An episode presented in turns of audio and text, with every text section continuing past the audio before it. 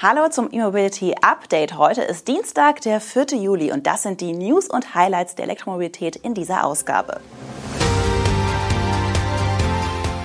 Bundesregierung hält an E-Mobility-Zielen fest. Euronics verkauft keine Aiways mehr, neue Rekordzahlen von Tesla, Hofer-Filialen mit Ladesäulen und EnBW eröffnet kleinste Ladeparks Deutschlands.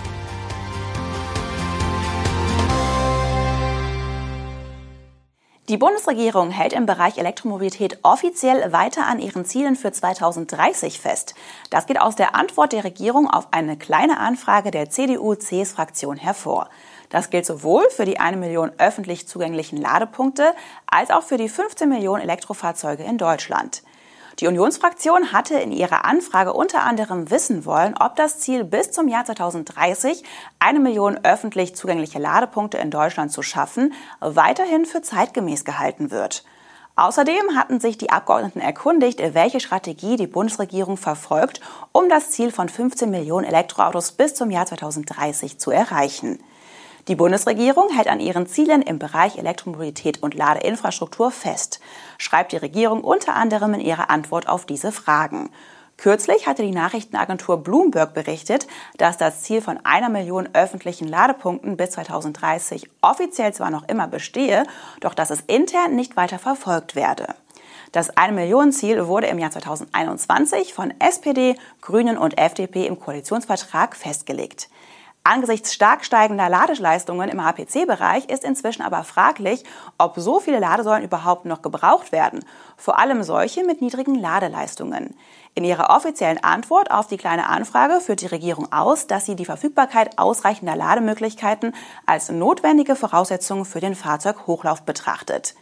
Interessant ist, dass die Bundesregierung in ihrer Antwort schreibt, dass neben der Anzahl der Ladepunkte auch die jeweilige Ladeleistung ein entscheidender Faktor für die Beurteilung sei.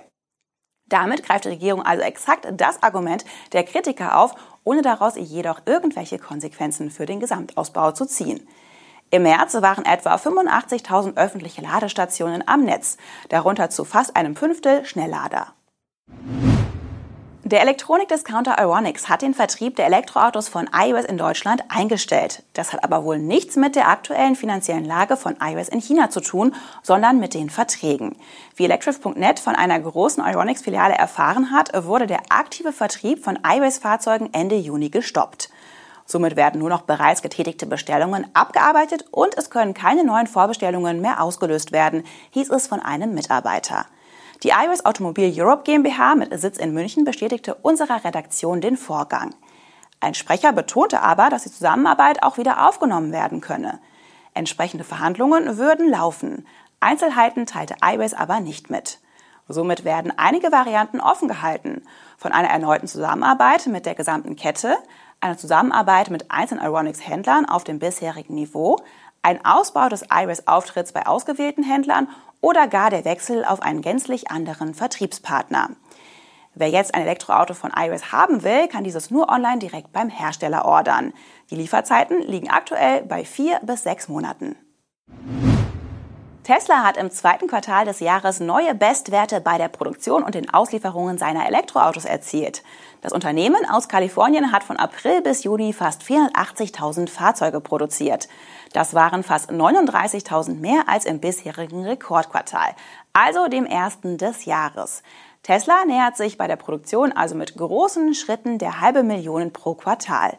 Auch bei den Auslieferungen steht mit rund 466.000 Fahrzeugen ein neuer Rekordwert zu Buche. Es gingen rund 43.000 Autos mehr in Kundenhand über als im Zeitraum Januar bis März.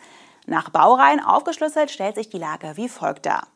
Von den Oberklassenmodellen S und X wurden im zweiten Quartal rund 19.500 Einheiten gebaut und rund 19.200 ausgeliefert. Beide Baureihen laufen nach wie vor nur im früheren Tesla-Stammwerk im kalifornischen Fremont vom Band. Von den Mittelklassen-Baureihen Model 3 und Y liefen zwischen April und Juni rund 460.000 Einheiten vom Band und es wurden knapp 447.000 Exemplare an Kunden übergeben.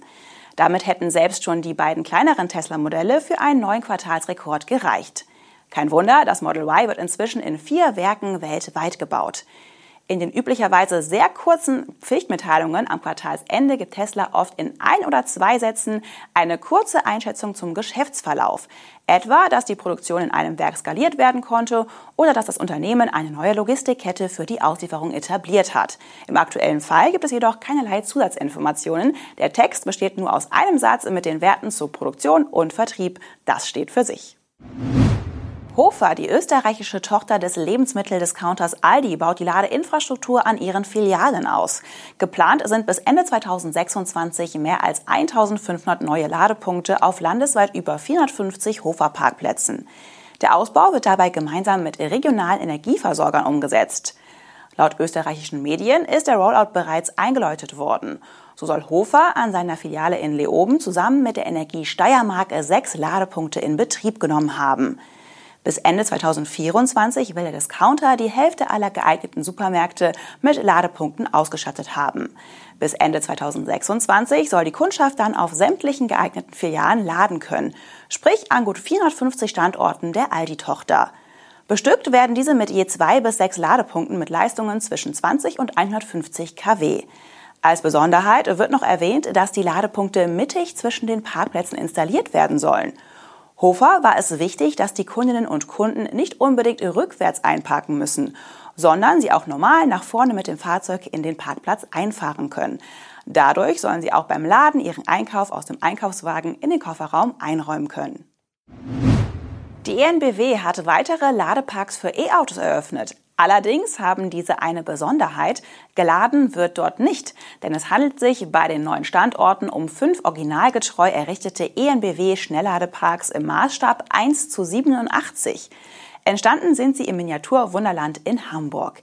Erstaunlich ist, dass die EnBW in der Hamburger Sehenswürdigkeiten nicht 5 gleiche Standorte aufgebaut hat, sondern diese wie im großen Maßstab auch an die jeweilige Umgebung angepasst hat. Der größte Ladepark befindet sich in Mitteldeutschland. Dort gibt es auch einen kleinen Shop sowie Toiletten. 2 weitere Standorte befinden sich an Einzelhandelsgeschäften, einer bei Rewe und einer bei Hagebau. Zudem erhält die fiktive Miniaturstadt Knuffingen einen Standort, ebenso das Volksparkstadion in Hamburg. Wie ihre deutlich größeren Vorbilder stehen die Schnellladestandorte im Miniaturwunderland genau dort, wo AutofahrerInnen das Laden ohne Zusatzaufwand in ihren Alltag integrieren können, sagt Volker Rimpler, der bei der EnBW den Ausbau der Schnellladeinfrastruktur verantwortet. Denn das geschehe immer dort, wo die E-Autos ohnehin stehen. Die Ladeparks der EnBW sind übrigens nicht die ersten E-Mobility-Ausstellungsstücke im Miniaturwunderland. Seit diesem Jahr sind auch 3 elektrische Einsatzfahrzeuge der Feuerwehr dort unterwegs. Hatten die Betreiber bisher die Fahrzeuge der Hamburger Feuerwehr nachgebaut, wurde hier der Spieß mal umgedreht. Mit diesem Schritt will das Miniaturwunderland der Hamburger Feuerwehr ein Vorbild sein. Das war's von uns am heutigen Dienstag. Wir wünschen Ihnen einen tollen Tag und sind morgen mit dem nächsten E-Mobility-Update zurück. Bis dahin machen Sie's gut.